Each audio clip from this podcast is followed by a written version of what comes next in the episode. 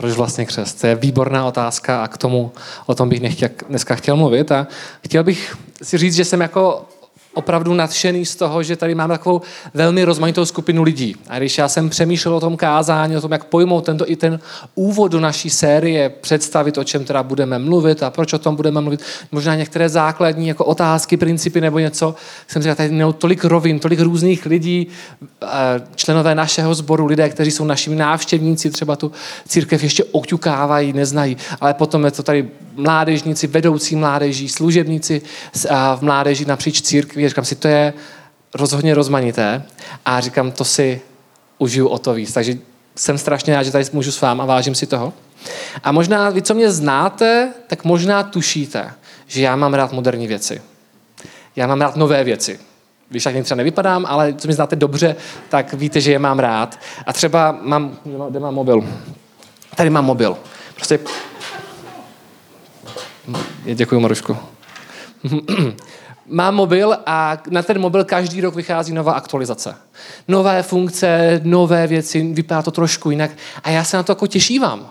A když prostě Apple představí, tady máme novou funkci iOS, prostě vyjde v listopadu a, nebo v říjnu, a já říkám, hurá, prostě budou nové věci, nové hračky, nové, nové věci a mám to rád. Přiznám se, že mám to rád. A když jsem byl mladší, tak prostě ten den, kdyby ta aktualizace byla dostupná, hned bych to aktualizoval. Dneska už jsem moudřejší a počkám nějakou dobu, až to aktualizují první ti ostatní, zjistí všechny ty chyby, až oni prostě jim se stane, že jim ten mobil zmrzne a už nefunguje některým, nebo že jim nefungují najednou budík a najednou zaspí do práce, protože jim přestal fungovat budík s tou novou verzí, si nějaká chybka najde. A tak já počkám, až to vychytají a, a hned týden na to si to nainstaluju. Jo? Takže Prostě to, to jsou věci, já to mám, přiznám se, to mám rád. To samé na počítači. Jo, nová verze operačního systému ne, nebo nějakého programu a já jsem rád, že to je. Jo? Ale najedno, takže mám to rád, ne, že ne. Ale zároveň si uvědomuju, a možná právě proto si uvědomuju, jak důležitá je, je minulost. Protože každá takováto aktualizace staví na něčem předcházejícím. Vylepšuje to, co už bylo. Pokračuje v tom, na té práci, kterou udělal někdo jiný. Pokud je vás tedy někdo třeba programátor nebo se vyzná v těchto oblastech, tak prostě víte, že když začínáte dělat nový program, tak ho nezačínáte dělat většinou, většinou na zelené louce s tím, že jste začali prostě úplně bez jakýchkoliv nástrojů a pomůcek. Většinou využíváte ty nástroje, které udělal někdo před váma a vy je využijete k tomu, abyste udělali něco nového, něco dalšího. A tak historie je důležitá. Být schopni se podívat a ocenit tu práci těch lidí, kteří odvedli před námi, je důležité. A tak je důležité se být schopni podívat zpátky a čerpat z té moudrosti těch generací předcházejících, abychom byli schopni přinášet to, co máme, do té dnešní doby, v které se nacházíme. A mně se s tímto spojuje jedna fráze, která je známá, proslavili asi nejvíc a Isaac Newton, ale je mnohem starší. Já bych poprosil opromítnout o, o, o ten první obrázek. A možná kvůli tomu můžeme jít trošku stáhnout světla, aby to bylo dobře vidět. Co tam vidíte? Obrázek. Co, co na tom obrázku je? Je to samozřejmě vitrážové okno. Mozaikové, přesně tak. A co tam vidíte? Pána, co sedí někoho jinému pánovi za krkem, že jo? Někdo sedí na někom. Kdybych se ptal, kdo, je, kdo, kdo to je, kdo sedí na tom někým dalším, byste to asi ne, neuhodli, ale toto je umělecké uh, z, uh, znázornění fráze, že stojíme na ramenou obrů. Co to znamená? Ten, který sedí nahoře, vidí dál, je trošku vyšší, než ten, na jehož ramenou sedí. Jo, ale je vyšší, protože sedí na, na ramenou někoho, kdo je vysoký a, a tady staví na tom, co je. A můžu poprosit o druhý obrázek? Tušili byste, kde to najdete? Jenom tak, pokud jste znalí ve svých dějinách umění. Kde byste to hledali? v Chomutově. Jo, jo. Dobrý. A ten další obrázek. Protože to, tento obrázek, ten motiv se opakuje. A tento obraz najdete, nebo tyto okna a tuto rozetu naleznete v katedrále Notre Dame v Chartres. A je to zvýraznění, ten symbol jsou čtyři, čtyři evangelisté, kteří sedí na ramenou čtyř proroků starého zákona. A víte, kam se dívají? Obzvlášť ten, který se ukazoval první, tam je to dobře vidět. A, a oni se v zásadě jako snaží dívat a poprosím o ten další obrázek. Oni se dívají na tu rozetu, kde uprostřed je Pán Ježíš. A to je jedno z krásných vyobrazení toho, té myšlenky, že stojíme na ramenou obrů a tedy jako ten, ti autoři těch oken říkali, to byli ti evangelisté, ne úplně možná sami o sobě velicí, ale stáli na tom dědictví těch starozákonních proroků a dívali se na Ježíše. A mi se tento obraz strašně moc líbí a, a říkám si, je to výzva pro nás. Abychom, když se díváme na současnost a na budoucnost, abychom si uvědomovali tu bohatství toho dědictví, které máme. A já jsem byl rád, že Martin tady zrovna této příležitosti představoval a nové vedoucí v církvi, v mládeži, kteří budou v různých aktivitách, kteří můžou stavět na té práci, kterou udělá ta generace před námi nebo před nimi. A to je tedy důvod být, řekl bych, na prvním místě k, k radosti, ale také zároveň k takové jisté míře pokory. Protože když nás Bůh povolává něco dělat, něco třeba i nového v té době, které se nacházíme, tak my, my, my těžíme z té minulosti. A proto i to naše série Zpátky ke kořenům. My se díváme zpátky do té minulosti, do toho bohatství, které tam nacházíme. A vybíráme z toho to důležitého, na čem stavíme. A díky tomu můžeme stát a možná troši, vidět i trošičku dál, než třeba někdy někteří lidé jiní viděli. Ne protože my jsme tak dobří, ale protože stojíme na velmi silném a pevném bohatství. A to je výzva pro církev. A letniční církev toto měla za, v minulosti za velmi důležité. A ona totiž přišla a přinesla moderní projevy, moderní některé věci, modernizovala mnoho věcí, nemá nějakou takovou starodávnou antickou liturgii a nemá prostě velké takové stavby, které by byly právě třeba jako ta katedrála Chartres, ale a, takže působí to moderně, ale zároveň a, ta víra, kterou si sebou nese, tu, kterou chtěla doznášet do celého světa, a jak bylo letniční hnutí velmi evangelizační a misijní, tak byla ta, ta, ta víra, ta prostě to, co se píše v Bibli, víra v Pána Ježíše. A vedle toho bylo plno jiných církví a v 19. 20. století je plno církví, které, které nějakým způsobem zachovalo tu, tu skořápku, ty budovy, ty oděvy, ale to, co Bible říká, tomu už nevěnovali moc pozornost. Takže to je ta naše víra a já bych chtěl, abychom i jako ve sboru, ale nejenom jako ve sboru, ale i vy třeba kam se rozletíte do celého světa, abyste mohli prostě těžit z toho bohatství a Bible, bohatství minulosti a držet se těchto, těchto věcí, a na kterých můžeme pevně stát. Víte, totiž si, častokrát jde o symboly a v této sérii se budeme bavit o některých takových, co rituálech nebo i symbolech nebo věcích, které se mohou zdát v dnešní době nemoderní, které se mohou zdát takové už možná, možná, možná překonané, mohlo by to být překonané. Uvidíme. Ale já si to se spojuje s jedním příběhem nebo s jedním historkou. Bavil jsem se s kamarádkou kdysi o britské monarchii. A ona zmiňovala anglickou královnu. A říkala, ta anglická královna, ta Alžběta, ona je, a, chudák. Proč tu starou paní s těma kloboukama furt někam tahají? Proč ji nenechají prostě už jít do důchodu a být v klidu? Ona se musí tahat tam a tam a musí mít nějaké třeba projevy nebo musí kinout na ty lidi a usmívat se. Proč už tu starou paní 90 letou nenechají na pokoji? A tam, kde ta kamarádka viděla starou vetchou paní, já jsem viděl trošku něco jiného. Já jsem viděl celou historii britské monarchie, já jsem viděl tu, tu slávu a velikost a tu, tu tradici a těch tisíc let minimálně té, té historie a říkal jsem si, já vidím asi něco jiného, já nevidím jenom paní v klobouku, ale já vidím to, co ona symbolizuje. A, samozřejmě v Británii to je ten pojem koruna. Ona symbolizuje to něco, co spojuje celý, celý uh, britský národ nebo velkou část uh, lidí, kteří jsou součástí Velké Británie.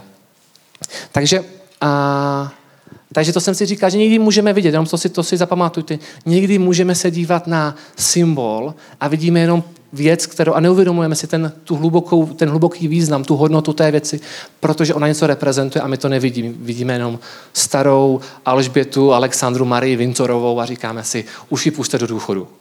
Jo? A někdo jiný vidí královnu Alžbětu, dědičku prostě rodu Windsor a prostě dědičku toho celé té tradice. A na to nejenom dědí, ale to nese dál. Takže to jsou, ty, to jsou ty, a také to trošičku s těmi obecně symboly, které něco reprezentují a sami o sobě nestačí pochopit, se podívat na tu věc, ale musíme se podívat trošičku víc do hloubky. No. A takže, když se mluvíme a o těch zvyklostech, které máme, a budeme mluvit třeba teďka dneska o chřtu, tak je to moudrost dob minulých a my si uvědomujeme, že prostě křtíme. Já bych se chtěl zastavit u toho prostě, proč to děláme. Děláme to na prvním místě, protože nám to pán Ježíš řekl. On řekl, křtěte a tak křtíme. Říká, říká potom u večeři páně, říká, toto činíte na mou památku a tak to děláme na jeho památku. Ježíš řekl, modlete se takto, tak se modlíme modlitbu páně. A nebo Ježíš taky říká, když se postíte, tak, se, tak to dělejte tak a tak. A tak někdy se i postíme, protože pán Ježíš předpokládal, že to budeme dělat. A takže lidi se můžou podívat na křest a říct si, vůbec není potřeba, to už je překonané, to už je nemoderní, to už je, pojďme vymyslet něco lepšího, co by odpovídalo dnešní době. Ale ve skutečnosti my křtíme a připomínáme, a je to důležité, já bych chtěl dneska ukázat, proč je to důležité, právě proto, že je v tom ta moudrost té minulosti a my se díváme zpátky k těm kořenům, abychom v tom načerpali sílu, abychom pochopili, k čemu to je a potom s tím šli dál. A já mám pro vás teďka dva příběhy. První příběh se odehrál v roce, já nevím, 33, 34 našeho letopočtu. Najdeme ho ve skutcích 8. kapitole. A kde se píše, Anděl páně řekl Filipovi, vydej se na jich k cestě, která vede z Jeruzaléma do Gázy. Ta cesta je opuštěná. Filip se vydal k té cestě a hle, právě přijížděl etiopský dvořan, správce všech pokladů Kandaky, to jest etiopské královny. Ten vykonal pouť do Jeruzaléma a nyní se vracel na svém voze a četl proroka Izajáše. Jo, takže tady začínáme, kde se nacházíme. Filip prostě dostal úkol jít někam k cestě, on si říkal, co tam je. A prostě ta cesta je opuštěná, tam se nic moc neděje. Co se tam bude dít? No, jdu tam. Takže vyrazil tam a najednou tam potkal nějakého etiopského dvořana. Nějakého, a asi poznal, že etiopský, ono pravděpodobně to prozradila barva jeho kůže. Ale tento dvořan pravděpodobně, a my čteme v ekumenickém překladu, že byl dvořan a literatura k tomu dovozuje, že je důležité ten aspekt, že byl eunuch. On byl nejenom dvořan, ale byl také eunuch. To znamená, že byl, byl vysoce postavený úředník, který eh, neměl a nemohl mít rodinu. A, a tak on teda četl a Bůh řekl Filipovi, běž k tomu vozu a jdi vedle něho. Filip k němu přiběhl a když uslyšel to ten člověk, že ten člověk čte proroka Izajáše, zeptal se ho, rozumíš tomu, co čteš? On pověděl, jak bych mohl, když mi to nikdo nevyložil. A pozval Filipa, aby nastoupil a sedl si vedle něho. To místo písma, které četl, znělo. Jako ovce vedená na porážku, jako beránek němý, když ho stříhají, ani neotevřel ústa, ponížil se a proto byl soud nad ním zrušen. Kdo bude moci vypravovat o jeho potomcích, že jeho život na té zemi byl ukončen. Dvořan se obrátil k Filipovi.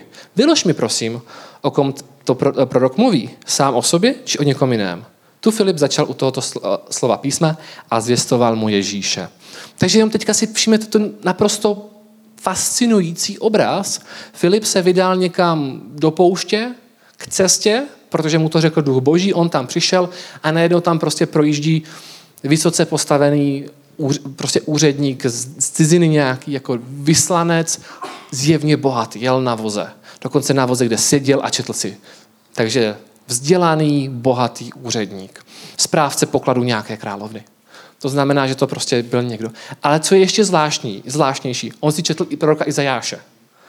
On možná, možná byl nějakým zmocněncem pro Judsko a Samařsko a Izrael, protože byl a nejspíš je patrné, že byl uh, stoupencem židovské víry, protože si četl Izajáše, zajímalo ho, co to znamená. Nějakým způsobem se chtěl dozvídat o Bohu.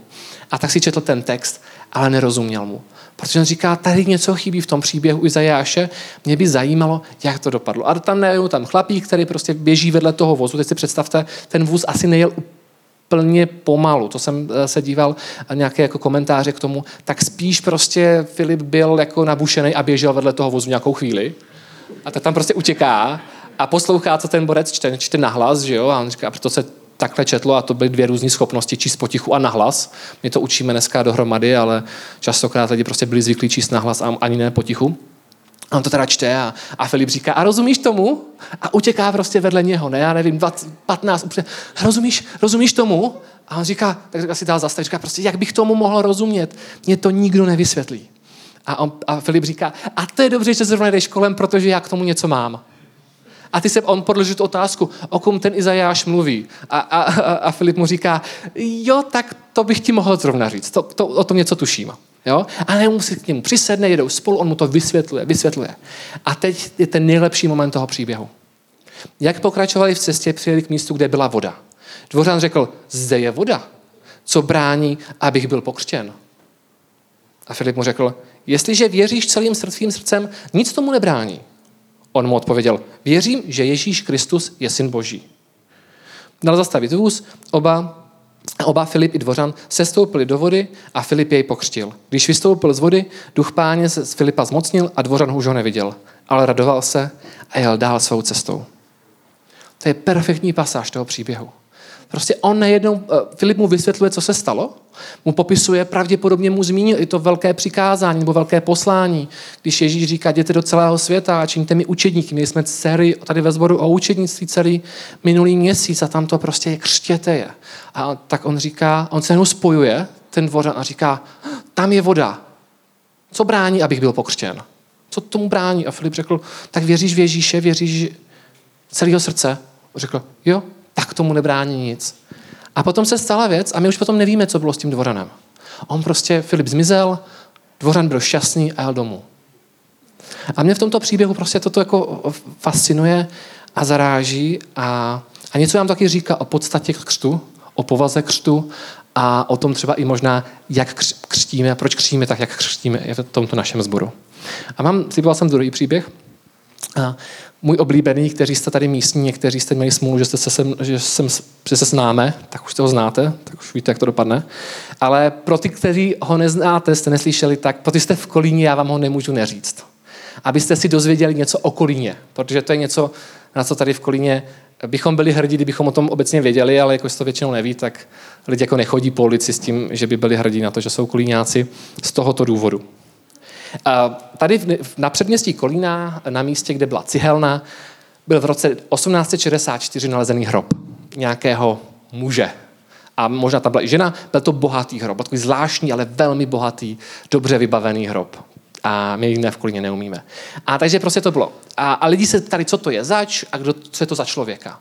A v tehdejší době bylo archeologie v plenkách a historické bádání bylo opravdu, přiznejme si, v druhé polovině 19. století ještě ne úplně na výši. Uh, takže majitel cihelny uh, to všechno zbalil, asi to strčili do krabice a někam to zavřeli. A říkali si, my nevím, co s tím. Jo? Pokud je někdo z vás tady asi není archeolog, kdybyste byli, tak samozřejmě jste zděšení. Dneska se to takhle nedělá, dneska se to nafotí, naměří, zdokumentuje, protože to všechno nasypali dohromady a odložili to někam. A, a, a říkají si, co to je za toho člověka, čí kosti to jsou, kdo byl tento významný muž. Ale jakož lidi tady v Kolíně vědí a vy možná přes polní tušíte, a nedaleko odsud jsou Lipany. Asi kolik? Sedm kilometrů prostě tam, tam tím směrem jsou Lipany známé prostě místo boje husitů a skřižáky, kde husiti byli, nakonec ty zbytky husitů byli poraženi a tak si říkali, možná ten dotyčný v tom hrobě to byl nějaký, uh, nějaký ten, těch vůdce těch husitů, že možná Lipaneho zabil, umřel, Prokop Holý by to mohl být. Lipanech umřel, strčili ho tady, pohřbili ho tady, dali mu tam nějaký ty věci, to vybaveníčko a bylo. No a, a s tím nějakou dobu žili. No a jakož mezi těma věcma našli dva kalichy a stříbrný zlatý kalichy a si řekli, hurá, husiti, kalich, kališníci, to je paráda a zabavili to místní evangelíci. Nechali, te, nechali ten kalich spravit, opravit ho prostě v 19. století, prostě udělali z něho mešní kalich nebo kalich na večeři páně. A, a používali ho na večeři páně. E, prostě v tom 19. století nějakou dobu.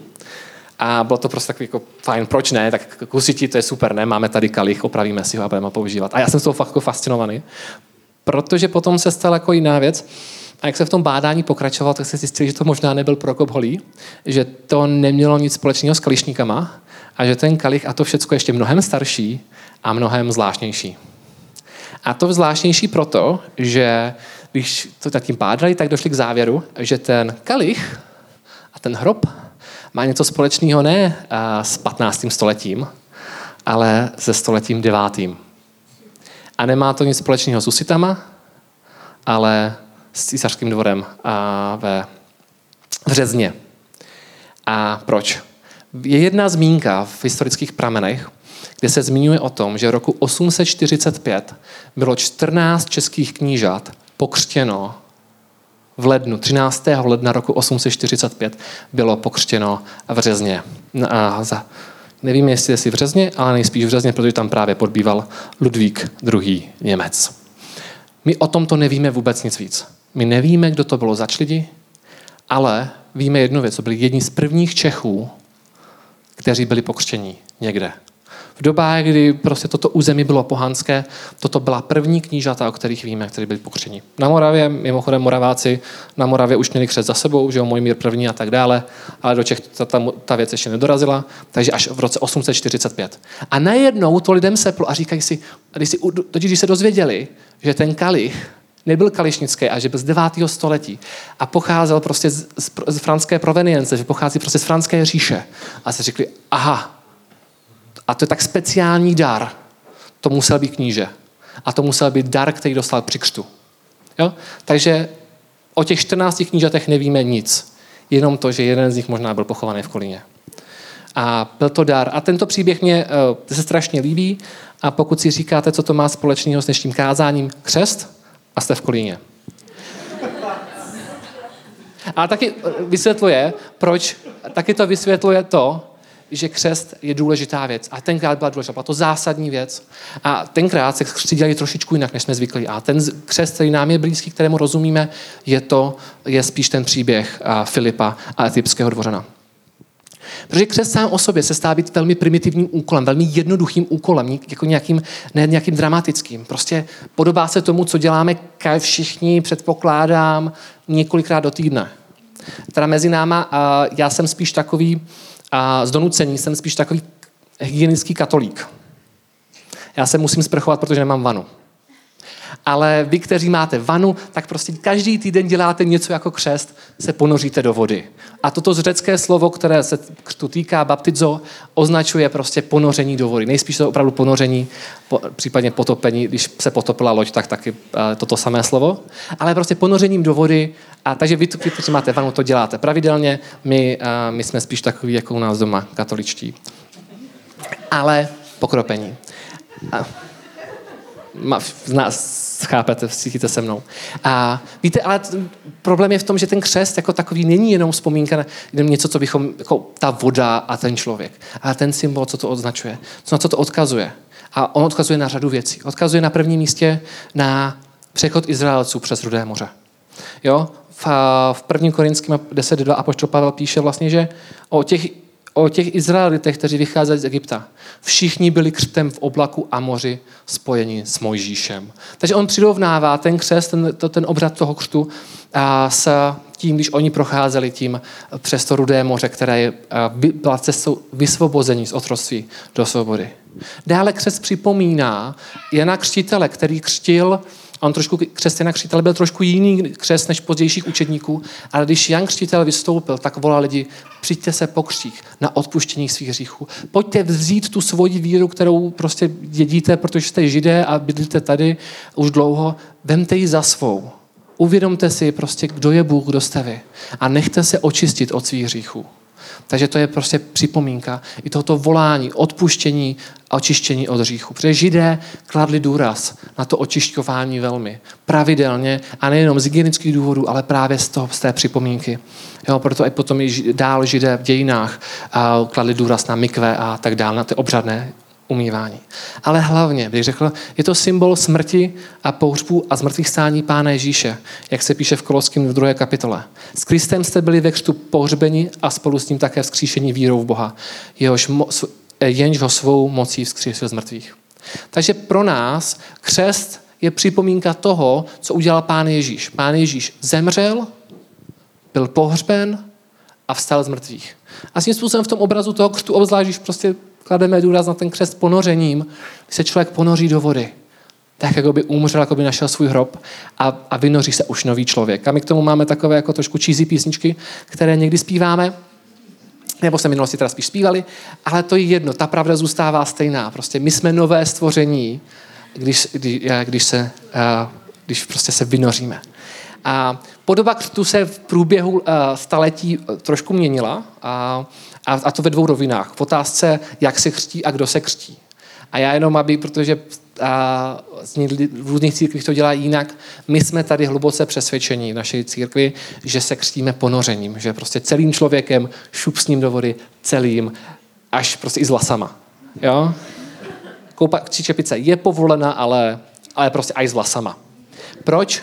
Protože prostě to nejlépe, protože zaprvé to svědectví první doby, prvních učedníků opravdu odpovídá tomuto, této zvyklosti a my se vrátíme zpátky těm kořenům. A my to chceme prostě dělat, jak se to dělalo tenkrát a jak to učil pán Ježíš, jak to chápali učedníci. Takže prostě ponoříme pod vodu a lidi se, lidi se celý vykoupou. Jo, v jiných církvích třeba to dělají, že jo, dělají pocákáním nebo politím. A proč to dělají? Na jednu stranu by museli to odpovědět spíš oni sami, a jeden z důvodů, který vím, je samozřejmě praktičnost, protože napříč dějinami, když si představíte, že evangelium někdy šlo do, do míst, kde už tolik vody nebylo, a dokonce některé spisy popisují, jaká jako kvalitu vody, jak jako prostě odstupňujeme. Pokud možno, křtíme v tekoucí vodě, studené tekoucí vodě, pokud nemožno, tak křtíme ve studené vodě stojaté, a potom, když fakt není možno, tak v teplé vodě stojáte. Takže je i taková hierarchie toho postupu, jaká voda je přednější, ale prostě nejen evangelium došlo do poustních míst, tam nebyla voda, tak možná prostě řešili, my tady máme vody, abychom sem celého člověka ponořili, co máme dělat? Toho nemáme křtít? Ne, ne křtěte, ale tak to uspůsobili trošičku. Případně, a to je taková praktická rozměr, jak se evangelium šířilo, tak plno lidí eh, bylo, nemocný, eh, bylo chorých, bylo chromých, bylo nemocných, nebyli úplně pohybliví. A než byste takového prostě starou babičku, která je nepohyblivá, prostě do té vody vám nevleze, nebo má revma nebo něco a prostě ještě se nachladí a umře z toho, tak prostě řekli, tak eh, najdeme způsob, jak to tu vodu přinést k ním. Když nemůže babička do vody, musí voda k babičce. A a takhle pokrope, a proto pokropení. My si myslíme, že tam, kde možno, a vody dneska u nás v našem kontextu bývá hodně, a tak a je možno prostě tak ponoření. Mimochodem, vy, kteří nevíte, tady kdysi dávno bývalo baptistérium. Tady byla na obrovská jako prostě zemi díra, kde se křtilo. A abyste chápali, jak doba posunula, tak dneska tam není baptistérium, protože jsme potřebovali místo na subwoofry a klimatizaci. Jo? Takže toto je, jak chřtíme, ponořením. Protože i to řecké slovo baptizo, a je taková nelichotivá ve finále, že jo, metafora prostě toho pokroku.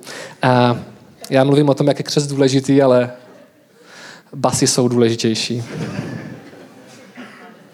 A, takže, a potom koho křtíme? Mnoho církví napříč dějinami došlo k závěru, že je na místě křtít malé, křtít malé děti. A my o tom opravdu nejsme přesvědčeni, protože si myslíme, že opravdu, a i tento svědectví, já bych se tom odkázal na ten modelový příklad toho, eh, toho křtu, a to byl ten křest eh, etiopského dvořana. Ten křest byl na základě vyznání víry. On se, Filip se ho ptal, věříš celým srdcem? A on řekl, věřím. V pořádku, v tom případě nic nebrání. Nevím, jak se půlročního dítěte zeptáte, věříš celým srdcem? A ono vám odpoví, věřím, že Ježíš je syn Boží. Jo? Takže a, a mimochodem, jako já to nechci třeba zlehčovat a vím, že je plno lidí, kteří prochází, třeba ať už z evangelikálních, protestantských nebo katolické církve, kde prostě se křes dětí praktikuje a mají k tomu své důvody a já nějakým způsobem osem, o tom tématu trošičku, trošičku obeznámen, a, ale není prostor pro to, abych třeba teďka vysvětloval, proč křest dětí si myslíme, že a, není tou správnou variantou. Důvod, proč křest si myslí, že třeba je, je protože a, odkazuje, mají častokrát v církvích pocit, jako, že potřebují následovat ten zvyk starého zákona obřízky, jako, že, že křest nahrazuje obřízku.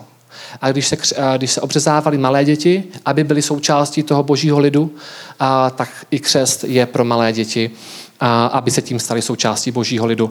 A myslím si, že s tím je, s touto úvahou je víc problémů, než kolik věcí řeší, tak já jenom zůstanu u toho, že my malé děti nekřtíme. Vedeme malé děti k Bohu. ta prostě nebe, nevedeme, to se staráme a hned jak začínají chápat, tak je chceme vést k Bohu. Aby porozuměli. A my křtíme děti, aby bylo jasno, my křtíme děti. Ale v momentě, kdy víme, že začínají rozumět tomu, že Pán Ježíš je syn Boží a můžou říct, ano, věřím celým srdcem. Jo? Takže my praktikujeme křes dětí, jenom ne křes novorozeňat. My křtěme křes dětí, kteří jsou schopni vyznat a chtějí vyznat, že patří Ježíši a že tak, že věří celému, ani tomu nebrání. Takže proto my praktikujeme to, čemu se říká křes na vyznání víry. A teď otázka toho smyslu křtu. proč se křtíme, v čem je důležitý. První věc je, je to odraz neviditelné reality, která se stala v nás. Všimněte si v tom příběhu, já jsem, když jsem to pročítal, jsem si všiml, že etiopský dvořan zapomněl udělat jednu věc, která, která na častokrát v našich kruzích je považována za téměř jako povinnost nebo takový jako standard. Víte, co on neudělal? Přesně tak, on se modlil uh, on modlitbu uh, prostě přijetí nebo uh, modlitbu prostě jako aby uh, pane Ježíši a tak dále. Jak, jak vedeme lidi, aby se modlili, aby vyznali svoji víru a, a tak dále v modlitbě pánu Ježíši. Takže tuto modlitbu on se nemodlil. On řekl prostě věřím. A to věřím bylo pro něho symbolem té neviditelné reality. To, co bylo uvnitř něho, se stalo ven. A pro něho to bylo mimochodem velmi důležité. Já jsem přesvědčený, že pro něho to bylo velmi důležité, protože on dojel do země, domů, kde nikdo nebyl křesťan kde byl sám. Dokonce ani neměl rodinu. Nemohl mít rodinu, která by potom předával svým potomkům tuto víru. A my víme, že do té oblasti, spíš Sudánu, odkud spíš pocházel, tam evangelium přišlo o pár set let později. Nebylo tam nějaký první raný probuzení hned prostě v tak on tam přijel. Takže on pravděpodobně mohl zvěstovat víru, ale a byl sám. Byl sám daleko od zbytku božího lidu, ale on už byl božím dítětem. A on mohl vzpomenout si, ne, nejenom na to, že prostě věří uvnitř, ale mohl si vzpomenout, já jsem byl v té vodě, já jsem tu vodu cítil. To je ta připomínka na dalších 10, 20, 30 let, čemu jsem uvěřil a proto jsem se rozhodl a co je pravda o Bohu. Takže křest na prvním místě je připomínk, je symbolem toho nebo odkazem na to, co se děje uvnitř. My věříme v Ježíše a proto se necháváme pokřtít. Druhá věc je, je to veřejné prohlášení víry v Ježíše Krista. My to děláme i pro ostatní lidi. Podobně jako když je svatba, připomíná strašně svatbu, kdy jsou svědci. Ať dva lidi si říkají, prostě my jsme spolu a, a slibujeme si věrnost a toto všechno a jsou kolem ostatních lidí, kteří to říkají a řeknou, ano, my jsme to slyšeli, my víme, že se to stalo. Křest se hrává podobnou roli. Že tam jsou ostatní lidé z božího lidu, kteří říkají, ano, my víme to tvoje rozhodnutí, my jsme ho slyšeli a on to někdy mimochodem pomáhá, protože naše emoce, naše nitro, naše přesvědčení je trošku vratký. Pochybnosti přicházejí. Nikdo nemá tak silnou víru, aby prostě neměl nikdy žádnou pochybnost. A křest je takové to fyzické připomínka toho rozhodnutí, já jsem něco zažil na vlastním těle, já jsem cítil tu vodu a to je připomínka toho, proto jsem se rozhodl. Takže to je druhá věc. Toto je, další věc je, je to přihlášení se i před duchovním světem. My věříme, že samozřejmě existují duchovní bytosti, že existuje nějaký duchovní svět. A když člověk prostě se nechává pokřtít, tak zvedá ten prapor a říká, já jsem na boží straně. A vy to všichni vězte, vězte to všichni lidé, a věřte to prostě všichni duchovní bytosti. Jo? A poslední věc, která je, kterou zmíním, a je pro mě velmi celá, cená, a myslím, že by měla, mohla být cená pro všechny z nás, je to jednota, křest je symbolem jednoty se všemi věřícími po celém světě. I když etiopský dvořan byl v Etiopii sám, on nebyl sám v duchu. Protože po celém světě se přibývalo věřících a těch, kteří sdělili tu víru, kteří byli taky pokřtěni. A v češtině je to jasný. Křest, křesťan, jde dohromady. To, ty slova mají stejný základ. Ne tak nutně řeční, ale pro nás to je. A je to, je to jasný symbol. A křestem se člověk stává křesťanem. Ne v ten moment, že se stane křesťanem, se nechá pokřtít. Ale Ježíš předpokládá, a v Bibli to čteme prostě učetníci a tak dále, že je samozřejmostí, že kdo je křesťan, je pokřtěný. My si řekneme takovou otázku, co když někdo uvěří a teď vyjde na ulici a srazí ho autobus. A tak já řeknu, Bůh se s tím nějak vypořádá, Bůh to nějak vyřeší, ale Bible nám ukazuje, že Bůh předpokládá, že každý křesťan je pokřtěný. A proto jsme všichni spojení tím, že neseme ten křest, že jsme byli pokřtěni, neseme ten křest a víme, že nejsme sami. A když pojedeme do Číny, i když pojedeme do Jižní Ameriky, když pojedeme tam či onám, tak tam, a obzvlášť v neděli, najdeme naše bratry a sestry, kteří nás prostě můžou obejmout a říct, pojď za mnou. Nic jsme se neviděli, vůbec tě neznám a máš divný oblečení, ale jsi můj bratr, jsi moje sestra. A to platí nejenom v čase, ale i do minulosti. Nemůžeme cestovat v čase, ale napříč dějinami. Takže to je jeden z posledních důvodů, v čem je křest velmi důležitý. A co to znamená pro vás? A jak tady máme tu rozmanitou skupinu lidí, tak já začnu. Pokud, budu postupně, jo? Pokud jste pokřtění, pokud jste byli pokřtění možná před 10-20 lety, tak možná někdy o svým přemýšlíte jako o maturitním vysvědčení. mám ho někde. V krabici, možná ještě u našich na půdě, já nevím, kde je, ale někde ho mám a už ho asi nikdy nebudu potřebovat vytahovat. Maturitní vysvědčení většinou potřebujete jenom, když dá si podáváte přihlášku na vysokou školu. Jo? Potom už nepotřebujete, nebo možná to máte jako vysvědčení ze sedmé třídy, které nepotřebujete ani kvůli vysoké škole. Jo? Ale křest takový není. To není věc, byť se stane jednou, kež to v našich myslích není jak to vysvědčení někde v krabici. Ale kež se vracíme k tomu, co to znamená, k tomu symbolu. My jsme součástí Božího lidu a my nejsme sami. A my nemusíme být sami, protože jsme spojeni i tímto symbolem, to je připomínka. Ne, že bez toho by to nešlo, ale to ta velmi silná připomínka. My jsme tu vodu zakosili na vlastní kůži. My jsme vstoupili, my jsme se probudili eh, do toho nového života, oblékli jsme Krista. Takže pokud to máte, pokud jste pokřtěni a je to nějakou dobu zpátky, připomínejte si to. Nestyďte se za to a buďte radostní za to, za to, protože tím sdílíte bratrství a sesterství prostě s celým světem. S lidmi, kteří byli taktéž pokřtění jako vy. Pokud uh, jste pokřtění a pracujete s mladými lidmi, kteří třeba ještě pokřtění nejsou, nebojte se o křtu mluvit, pozbuzovat je. Když váhají nebo když si nejsou jistí, říct, víš co, to není jenom ponoříš se do vody a hotovo. To, to je něco, co ti může proměnit život a dát ti sílu i v těžkých momentech tvého života. Nebojte se toho. Pozbuzujte je k tomu. Já, když mě bylo 15, já jsem byl v křesťanské rodině celý život, ale nebyl jsem pokřtěný. A nějak jsem nechápal, vlastně pragmaticky říkal jsem si, oh, prostě proč já počkám, až se bude organizovat nějaký křest a pak si podám přihlášku, nebo jak se to dělá. Jo, řeknu, ať, ať, ať tam nejsem sám. A lidi říkali, my to klidně kvůli tebe uděláme sami, eh, samotnému, celý zbor to zorganizuje. Jo, přijdeme na tvůj křest a budeme to. A já jsem říkal, víte, počkám, až bude někdo další. Nějak jsem se do toho nehrnul. Dneska zpětně si uvědomuji, jak důležitý, důležité to je. No a, posle, a potom, pokud jste mladí lidé, kteří třeba ještě možná nejste pokřtění a váháte, říkáte si, má to nějaký smysl v dnešní době? Odpověď je, má, nebojte se, má. Snažil jsem se říct, jděte do toho. A pokud pochybujete máte otázky, řešte ty otázky, ale nebojte se, protože křest je úžasná zkušenost, která vás posílí. No a pokud třeba se teprve o církev zajímáte, třeba hledáte, zvažujete, té, jak my říkáme, té cestě víry a říkáte si, ještě si nejsem jistý, třeba jak to se mnou je, položte si otázku. Věříte, že Pán Ježíš je synem Božím? Pokud ne, přijďte a budeme se o tom bavit. A pokud ano, nebojte se dát tomuto razítko té cestě víry dát to razítko a říct, jo, já věřím, co brání tomu, abych byl pokřtěn. Takže je to mnohovrstevná výzva pro každého z nás, ale tak jsem rád, že jste tady eh, byli se mnou a, a věřím, že i ta vzpomínka na ten křest a skutečnost prostě křtu je něco, co nás může povzbuzovat a posilovat na každý den.